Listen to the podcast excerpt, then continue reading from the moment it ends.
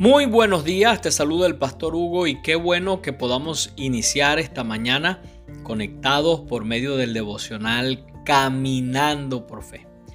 Recuerda que cada libro de la Biblia fue escrito con un propósito y toda interpretación que se haga de ese libro debe hacerse teniendo en cuenta el propósito por el cual fue escrito.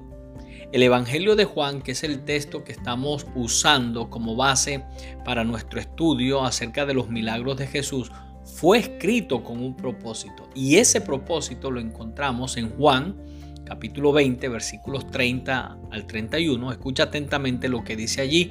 Jesús hizo muchas otras señales milagrosas en presencia de sus discípulos, las cuales no están escritas en este libro, pero éstas se han escrito para que ustedes crean que Jesús es el Cristo, el Hijo de Dios, y para que al creer en su nombre tengan vida.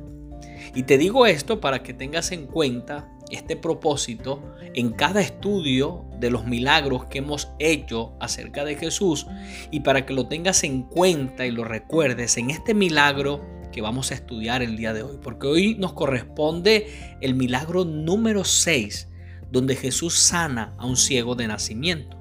Este milagro lo vas a encontrar en todo el capítulo 9 del Evangelio de Juan. Léelo porque vas a encontrar cosas muy interesantes allí. Escucha cómo inicia esta historia en Juan capítulo 9, versículo 1, donde dice que a su paso Jesús vio a un hombre que era ciego de nacimiento. Ahora, este hombre, ciego de nacimiento, llegó a ese lugar o fue llevado a ese lugar como todos los días lo hacía, quizás esperando recibir ese día muchas limosnas, pero sabes, no se imaginaba que ese día su historia y su vida cambiarían para siempre, porque Dios había reservado y preparado ese día para obrar un milagro de sanidad en él. Y sabes, cuando tú estás pasando por pruebas o dificultades en tu vida y has puesto tu fe en Jesús, escucha esto, cualquier día puede ser el día en que todo va a cambiar a tu favor. Imagínate esto, este hombre no está orando por una sanidad, este hombre no conocía a Jesús y tampoco estaba esperando un milagro y Jesús lo hizo. Ahora imagínate también lo que puede pasar en tu vida cuando tú sí estás orando, cuando tú sí has reconocido a Jesús como tu Señor y Salvador y cuando tú sí estás esperando un milagro. Por eso, levántate cada día con la expectativa, expectativa, perdón, de que ese puede ser el día en que veas un milagro que cambie tu historia. Dice Juan capítulo 9, versículo 1, que a su paso Jesús vio a un hombre que era ciego de nacimiento. Y sabes, este versículo nos revela la prioridad de Jesús por atender nuestras necesidades, la prioridad de Jesús por ministrar nuestras vidas cuando estamos enfrentando pruebas. Sabes, Jesús ve a este ciego de nacimiento en un momento particular él viene huyendo de algunos judíos que querían apedrearlo. Escucha lo que dice Juan capítulo 8 versículo 59, que es el último versículo del capítulo 8 de Juan, donde dice que los judíos tomaron piedras para arrojárselas, pero Jesús se escondió y salió inadvertido del templo. Ese, en ese momento, después de esta situación, donde Juan capítulo 9, versículo 1 dice que a su paso, es decir, él viene huyendo, viene saliendo del templo, viene dejando atrás a estos judíos que quieren eh, apedrearlo. Y es allí donde él ve a este hombre que era ciego de nacimiento. Y esto hace más interesante, hace más poderoso, hace más significativo este milagro porque a pesar de que Jesús viene huyendo de su propia circunstancia, cuando él vio a este ciego, eso, esa circunstancia personal, pasó a un segundo lugar y su prioridad pasó a ser obrar un milagro en la vida de este hombre. Por eso quiero animarte en este día, para que sigas caminando por fe, No te desanimes debido a lo que está pasando o sucediendo en tu vida en este momento, porque sabes, así como Jesús vio a este ciego, Él también te ha visto a ti. Así como Jesús reconoció la necesidad de este hombre, Jesús también reconoce y sabe cuál es tu necesidad. Y así como Jesús preparó un milagro para sanar a este hombre de su enfermedad, también Jesús está preparando un milagro para suplir tu necesidad. Déjame decirte en este día también que tú eres prioridad para Jesús.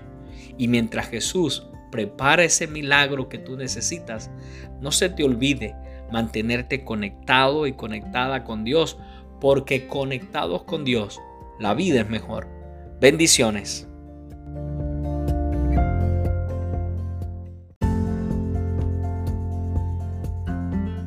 Muy buenos días, te saluda el pastor Hugo y qué bueno que podamos iniciar esta mañana conectados por medio del devocional Caminando por Fe.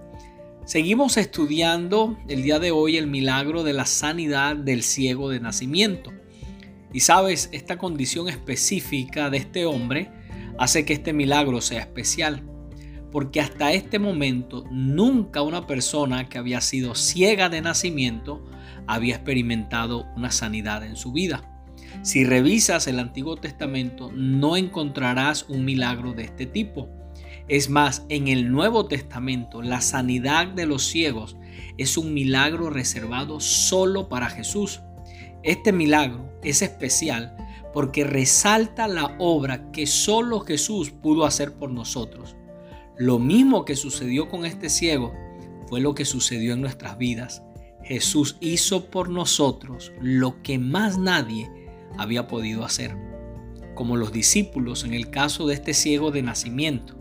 Las personas solo podían describir nuestra situación, solo podían describir nuestras vidas, solo podían tratar de explicar y encontrar razones de por qué nosotros éramos y nos comportábamos de alguna manera, pero no podían hacer más nada por nosotros.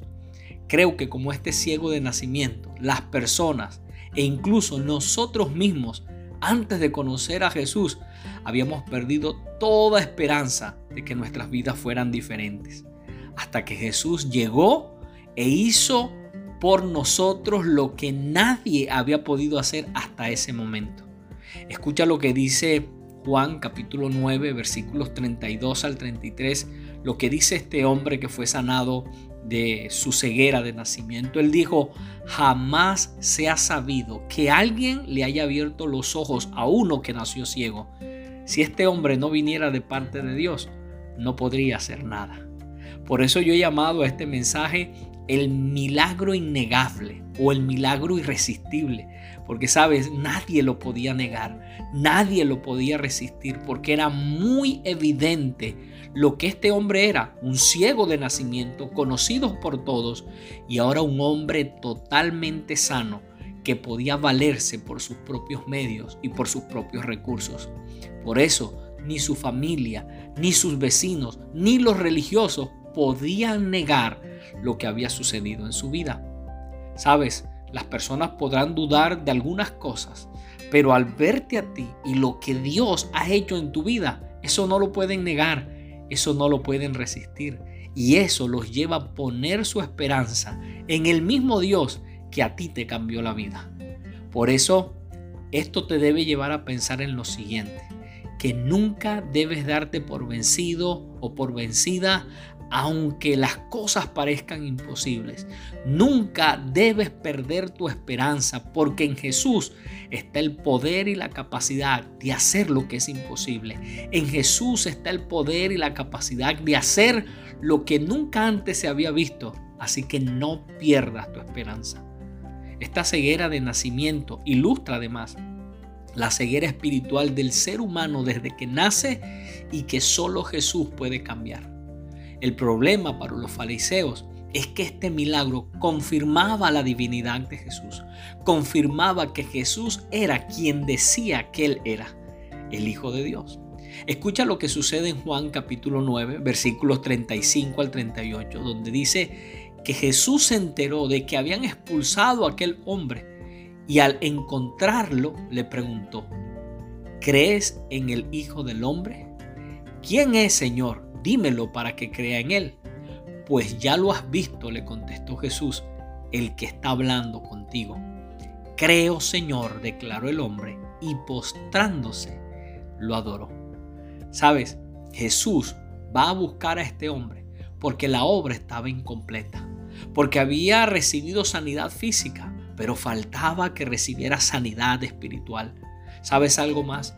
Jesús le abrió los ojos físicos a este hombre para poder tener acceso a su corazón este es el fin de todos sus milagros. Este es el propósito por el cual Jesús manifiesta su gloria.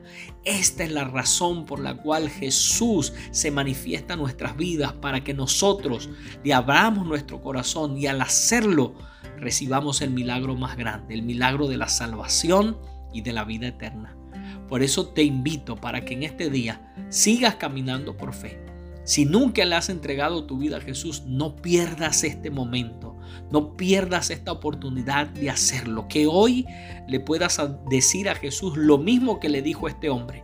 Creo, Señor, que tú eres el Hijo de Dios y postrándose, lo adoró. Hoy te animo también para que te mantengas conectado y conectada con Dios, porque no se te olvide que conectados con Dios, la vida es mejor. Bendiciones.